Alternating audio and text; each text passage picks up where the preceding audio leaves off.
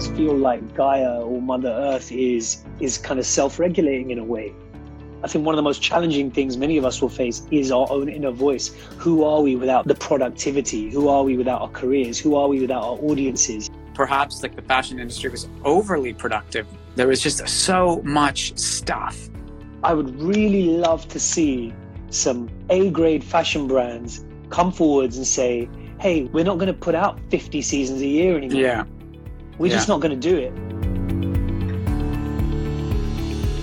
Hi, this is Imran Amed, founder and CEO of the Business of Fashion, and welcome to the BOF podcast. Over the past couple of weeks, we've brought together our global community in a series of live digital events, connecting people on the topics, ideas, and themes that are so important as the world grapples with the coronavirus. One of these people was the inspiring actor, activist, and rapper Riz Ahmed. I spoke with Riz on Instagram to learn more about his perspectives on what's happening in the world right now, to learn about his interest in something he calls conscious fashion, and to learn about his most recent creative project, The Long Goodbye. Here's Riz Ahmed, Inside Fashion. There he is. Hey, Imran, how you doing? Not bad. You changed your hair. Yeah, this is what happens on day seven of quarantine. Oh, right. Did you, I- you cut it at home? Yeah, I don't know if you've kind of found yourself drastically rearranging your furniture or shaving off parts of your body hair, but um, or maybe braiding unexpected parts of your body hair. But I've just, uh, yeah, I was just kind of feeling a little bit stir crazy and needed a haircut, so I just took the clippers to it. I'd, I'd recommend it. Very, very therapeutic. It's liberating getting rid of those locks. It is, yeah. Yeah. How you doing? How are you keeping? It's a crazy time. You know, it is a crazy time. Um, I was actually in Italy uh, just when the, the outbreak happened there, and then I was in Paris for Fashion Week. So I have been working from home for a while. I went into the office for a few days after the kind of got cleared. I had no issues, but then, you know, this has been my situation for a few weeks now. Our whole office is obviously working from home, has been for um, more than 10 days now. So, you know, getting used to it. I'm Yeah. grateful to be healthy. I'm grateful that my family and my team are healthy. Um, but this is a very challenging moment, I think, for all of us to, to make sense of. How, how are things on your side? Yeah, um, I think similar to yourself, it feels like there are two very contradictory sets of feelings that are kind of fighting for space in my brain and in my heart right now. And one of them is a sense of real gratitude um, to be relatively safe and healthy, gratitude to be living in a country that, um, you know, can probably deal with this issue a bit better than some of the other countries that this virus will hit. And also kind of in awe, I would say, rather than grateful of this kind of biblical moment that has such kind of, I don't know, um, you know, it, it has such a, a kind of almost poetic, biblical color to it. And I'm really hesitating in expressing that because I really understand that there's this other side also, which is this creeping dread and anxiety and awareness of the lives that are being lost and that will continue to be lost. Um, and um, you know the fogginess of our horizons makes it very hard to feel productive and to you know really there's the loss of control and helplessness. So that exists. And yet there's also this kind of big picture when i step out of almost my own body my own mind when i kind of try and step back from a human perspective and look at it from a planetary point of view it does feel like gaia or mother earth is is kind of self-regulating in a way you know she's banished us all to a meditation retreat of some kind. Now that that is an incredibly um, a positive spin on what is a devastating virus that will kill many many people, and I don't mean to undermine that, but as I said, there's these two kind of contradictory feelings that are going on with me. And funnily enough, we spoke about this when we first met Imran. Is that you know what a big impact on your life vipassana meditation Yeah. um, and meditation retreats have had. Yeah. it's almost like we've all been we've all been grounded and sent back to our rooms to think about what we've done to the planet. And we have to you know meditate on this. And we have to face ourselves. And we have to i think one of the most challenging things many of us will face is our own inner voice. Who are we without the the productivity? Who are we without our careers? Who are we without our audiences? You know without our social lives so there's something profoundly spiritual poetic meditative and and necessary about what's happening right now from a planetary and spiritual perspective. And yet just on a human level it's fucking terrifying yeah. and and awful. So that's kind of where i'm at. Yeah and i guess the other layer for me is just just below that is just like i'm worried about my parents. You know i'm worried about people who are vulnerable to these illnesses yeah. to this illness and so there's this like slight especially when you start hearing stories about people who are were apparently healthy. Um, so you know, I'm grateful to be healthy, but and I I see this like as a really important moment of like global reflection and a like a big pause or reset. Mm-hmm. But also like there's this like anxiety about like this thing is spreading and it's a lot it's a lot to think about. It's hard. Yeah, it certainly is. It certainly is. And I, and I kind of do think that the world won't ever fully go back to the way it was. Yeah. I'd like to think that we'll move forwards, but I, I think this is a watershed moment yeah. in the same way that 9 11 was, or the same way that the financial crash was. Um, and I'm wondering what that new world looks like. I'm wondering how we will play a part in shaping that new world. Yeah.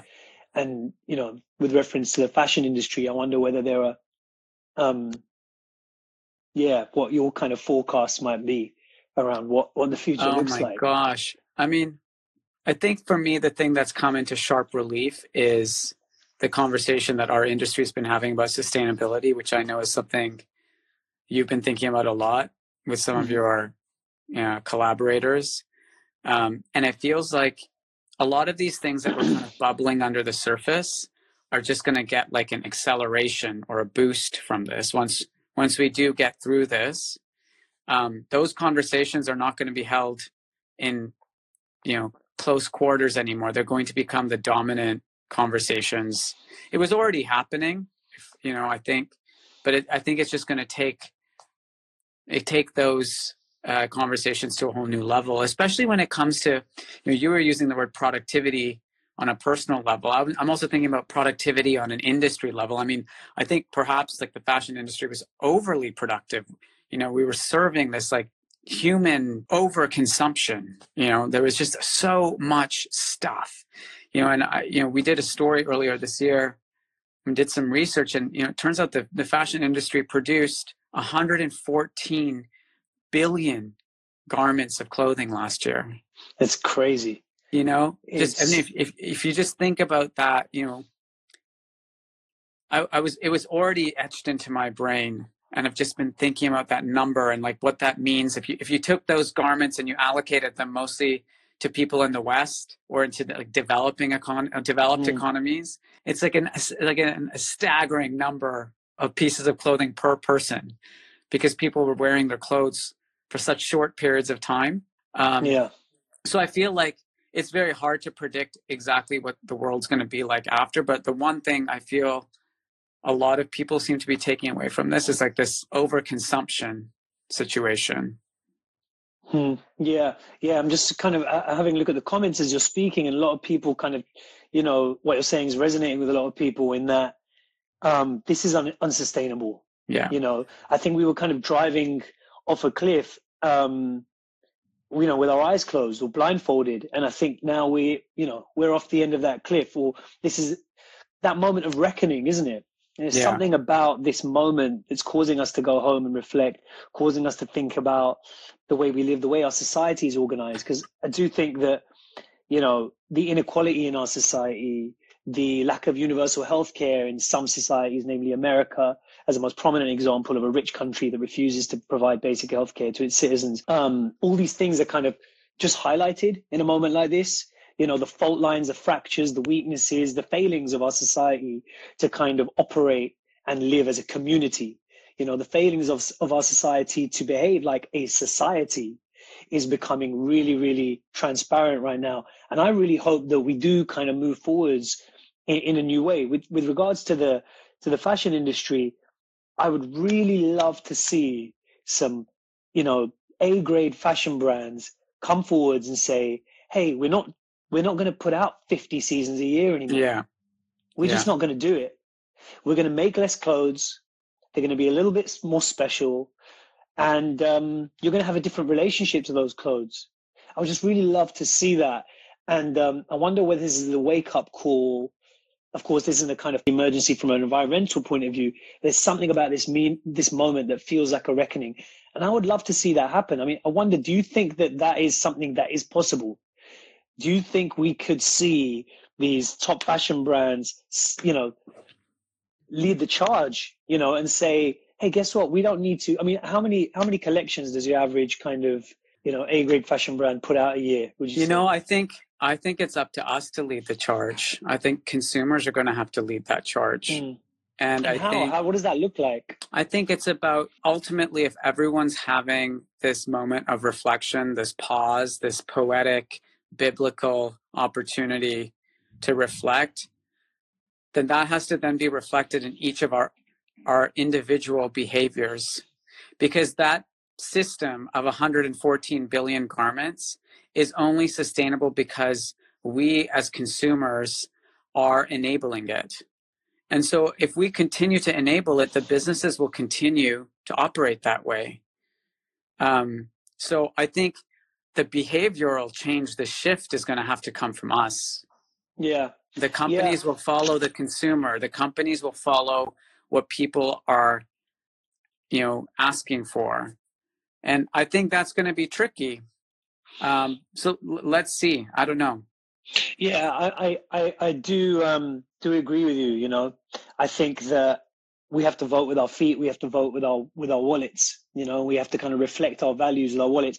You know, uh, over the last kind of four or five years, I've become more and more involved in in you know in fashion. I'd say you know just kind of uh, building relationships with young designers um, and established designers. You know, getting to know you and educating myself. You know, in conversation with you.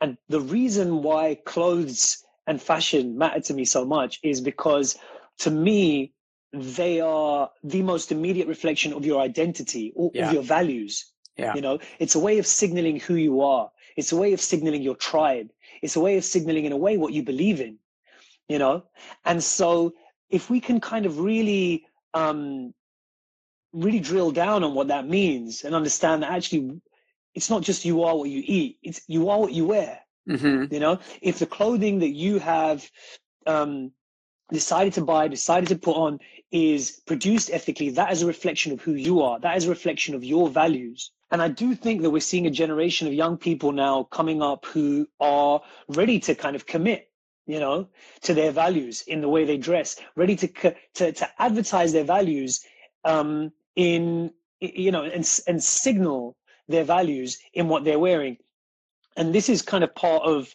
what's driving a project that I've been working on, as you know, in the background for a, for a while now, which is to kind of create a curated space for sustainable fashion. That's something that I've been heavily involved in in the last you know year and a half or so, and it's something that I hope to kind of you know bring to the public before too long. Um, is is is just a kind of go-to destination for for great sustainable clothes, and actually even the word sustainable is problematic. So I'm kind of I, I prefer to use the word conscious fashion, you know, and, and I think if we can kind of create spaces where consumers can connect to conscious clothing, then I think we might be able to make this transition, which is a much needed transition from being um, from fashion conscious to conscious fashion. Yeah. You know, that's the transition Mhm. that we need to be making. Um, and I, yeah, I'm looking forward to try and kind of help play my part in that, in Yeah, that transition. I think that's that's really great that you've been thinking about that. And I think I don't know if you've had any conversations with anyone in government or policymakers, but I think they also have a role to play to hold You think legislation? Yeah, because I think legislation helps well, you. I think obviously consumers will have a part to play. I think you know there has to be. You, you, I don't know if you know, but in France, there's this um, minister of ecology I met with who's amazing. Her name is Brune Poirson. She put in place some legislation that bans companies from burning products that they don't sell. For example Oh, wow. yeah, because you know fashion companies were like incinerating products. Um, but I think it's going to take you know actions from consumers, actions from government, and then ultimately actions from companies. But I don't know. I just don't trust the companies to do it all on their own. I think they're going to have to be held to account, and it's up to you know it's up to consumers to do it, and it's up to to, to legislation to keep companies in line because ultimately, you know, these are a lot. A lot of them are like publicly held companies. Uh, mm-hmm. publicly traded companies and you know they're incentivized to grow and make more money Mm-hmm, mm-hmm. So it's interesting, isn't it? Kind of to see that, and that's that's the French government, is it? That's yeah. kind of passed that law. Yeah, yeah. I, I, it's interesting, isn't it? Because so much of um, our, our, our fight for the environment, our fight for the planet, will will boil boil down to um, the bravery of of of leaders in government, the brave bravery of leaders in industry. And yes, I, I, I do think that I'm a big believer in people power. I'm a big believer that we can kind of, as I said, um, you know, use our money to show what we care about and the way we want the the, the world to to um, progress. But we do also need that leadership, and that's why I think you know platforms like yours are so important as well because I think you know what you've been shining a light on in the last you know for, for a very long time now and what you managed to do with your kind of voices platform as well is bring together leadership in industry um, and in fashion across the world. Um, so I do think it's it's it's somewhere in that kind of sweet spot of kind of visible leaders in government and industry taking a stand, and then also consumers going, "Hey, you know what? We're going to hack this for ourselves. We're going to find ways of accessing the coolest, you know, sustainable clothing." Yeah. So I think it some sits somewhere between those two to to yeah. find a solution. Yeah. Um, I didn't want to have this conversation without with you without talking about your latest big project, which um, you've been working on and you've been telling me about a little bit in the background. And you've been very, you know, using back to your word productivity, you've been very productive recently. Can you talk to us a little bit about, you know, the long goodbye and sure. the work that you've been doing about the breakup with Britain and how that whole project came together? Yeah, well, um, so I've just released this album. It's called The Long Goodbye, and um, it's interesting. I usually release music for those that don't know under the name Riz MC for the last fifteen years now, and it's always just been a passion of mine. It's been a, a space for me to kind of express my unfiltered voice it's the time where I get to write the lines that I'm saying. I'm the director, I'm the composer. You know, I, I get to just kind of put it all um, out there and speak from the heart. But this time I haven't released it under the name Riz MC. I've released it under the name Riz Ahmed. And that's because I feel that it's a time for unmasking. It's a time for kind of being your full unapologetic self. And um, it's an album that comes from a really, really personal place. Um, it's a concept album. And the album is a story of um, it's a breakup album, really. You know, it's an album about being dumped by the country that you call home. And so um, it kind of charts a story of me being dumped by Britannia, aka Britney. And it's interesting as I've been kind of, you know, promoting the album and putting it out there on social media, people from the Philippines to Russia to Hungary to India to America have, have all similarly kind of felt this. Um, felt this. I felt kind of a little bit unwanted in, in a country that they call home, in a home that they built. And it, I almost feel like it's the other global pandemic that we're facing right now is rising intolerance, rising hate, you yeah. know, um, distrust of outsiders, nativism, xenophobia. And so, yeah, it's a concept album that, that kind of talks about this feeling um, that I started having post Brexit of feeling a little bit unwanted in my own country. Um, and it talks about this issue from a very emotional, personal place of of this breakup with Brittany or Britannia. And there's um, I just actually dropped a new music video for it last night. I Instagram. saw it. Yeah. And um, and there's a there's also a short film that goes with it, directed by Anil Karia, which um, which that kind of film was just. Yeah, I, I, it was devastating for me. Like I felt that, you know, I've talked to a few um, Muslims living in the West, and everyone had kind of the same reaction, which is like it spoke spoke to me so deeply on a level that I hadn't really considered before.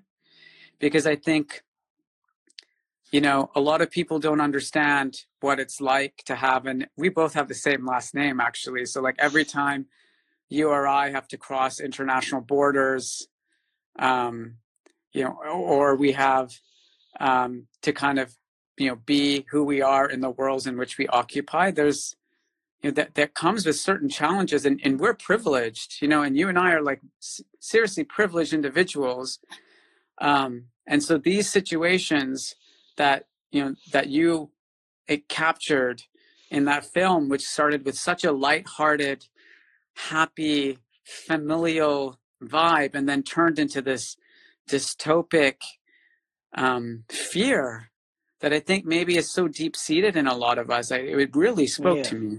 Well, thank, Thank, you, Yeah, so well, much for doing that. No, I appreciate it. I mean, it's interesting. Like the, you know, you make things from the heart. You're not sure what reaction they'll get, but it's been crazy to see the response. Um, as you said, you know, for you know, Muslims in India and Britain and America, but also people from just all different communities, kind of saying, um, "This is where we're headed." You know, I won't ruin the film by by talking about um, what happens in it, but if you are interested, check out the Long Goodbye. It was, it was kind of bizarrely, it was it was mentioned in British Parliament actually I saw day that. after it came out, which is I saw crazy. that. Um, so I'm glad it's starting conversations, and I, and I hope people will check it out and then make their own mind up about what the film's saying. But um, but you know, the reason I made this film and the reason I made this album is because I would find myself in rooms full of quite successful people of all different backgrounds, Jewish, Black, Muslim, you know, East Asian, and they would say things, you know, whether in Europe or in the UK or in America, and they would say, you know, I'm not sure whether it will be safe for my kids to live in this country. I'm not sure whether it, by the time it gets to my grandchildren's generation, will they be cursing me for having stayed when I had the chance to get out? Yeah. You know, and that's something I'd never really heard before growing up. And I thought that my role as an artist is to kind of just name this feeling and explore this feeling from an emotional point of view, not get into a, you know, intellectual debate about multiculturalism and immigration, but just say, you know what this feels like? It feels like a heartbreak. A lot of people feel heartbroken right now. And and that's really what the album's about. Um, so yeah, it's it's called A Long Goodbye. And if people are interested, I, I hope they'll check it out. They should definitely check it out. Um, Riz, how much of the film was, you know, triggered by Brexit? Do you think that brought it to the surface? I think that was probably the straw that broke the camel's back. Yeah. Um, I think that crystallized a lot of um, hidden prejudices, you know, in our society in the way that Trump's election did in America. But actually, the album takes quite a long view. It actually starts off with a music video that I dropped last night. This is the first track on the album. It Kind of starts off with the moment where we very, you know, the very first moment that we met, um, me and Brittany, or me and Britannia, you know, back in the 1700s in India, when we were just kind of seeing each other. There was no commitment, and then she moved in without asking Yeah. me, and she Yeah. started like using all my stuff. Um, uh, and so it, it kind of takes this kind of holistic view. And I do think that right now is a moment of reflection for all of us to stop and have a look at our governments, look at our societies, and say, we need to redefine this relationship. Yeah. You know, we need to call out the elements of this relationship that are toxic. We need to call out the fact that maybe immigrants are villainized, but they've contributed so much to these societies. We need to call out the fact that universal um, healthcare isn't available in these societies. You know, this is a moment right now, I think, of, of reckoning and and renegotiating what we expect from our social contract. You know, with with other people in society and with our governments. So, yeah, as I say, I kind of feel like there's something quite quite timely about about the album, even in these current circumstances. I mean, you were supposed to go on tour, right, to kind of promote the album. So this situation Yeah, kind yeah. of like it got in the way of your productivity. And you know, how are you? How are you? Um, kind of pivoting your strategy for promoting the album and and and what you do around it in this current situation. We're all having to reimagine our roles, right? And I think right now a lot of artists are wondering what their role is. Um, I was about to go on tour in the US and America. I was putting together a really special live show with Manchester International Festival and Brooklyn Academy of Music, a concert that's also kind of tells the story of the breakup. And I'm really sad people who were going to come and see there, you know, it was all sold out. Um, I won't be able to see them right now, but hopefully we'll be back later. But what I've decided to pivot to is to go from the long goodbye tour to the long lockdown festival. so while we're all in lockdown, I'm actually doing events. We did a, a group live screening of Four Lions with the other actors on Monday. Um, and tomorrow I'm going to be in conversation with Hasan Minhaj and Gaz Khan. Um, and we're going to be having a con- con- on Instagram. About, on Facebook Live or Instagram I'm not sure. Okay. I'm going to announce it tomorrow. Okay. Um, and so I'm just finding ways of staying connected, staying creative, keeping the conversation going. Um, and yeah, hopefully people will tune in for that. Well, I I'm going to tune in. That's awesome. I didn't know you were doing that. Um, thanks thanks for taking time to chat, Riz. It's, thank you, know, you so much, brother, and thank you for yeah continuing to bring us all together and allowing us to reflect. Yeah, no, it's my pleasure. And I, I always enjoy our chats. They always leave me with uh, food for thought. So I'm going to think some more about the things you said. So thank you, Riz. And uh, thanks to all of you for joining. If you've enjoyed this episode, don't forget to subscribe, give us a rating, and you might be interested in joining the Business of Fashion's global membership community, BOF Professional. Our members receive exclusive deep dive analysis, regular email briefings, as well as unlimited access to our archive of over 10,000 articles, our new iPhone app, biannual special print editions, and all of the online courses and learning materials from BOF Education.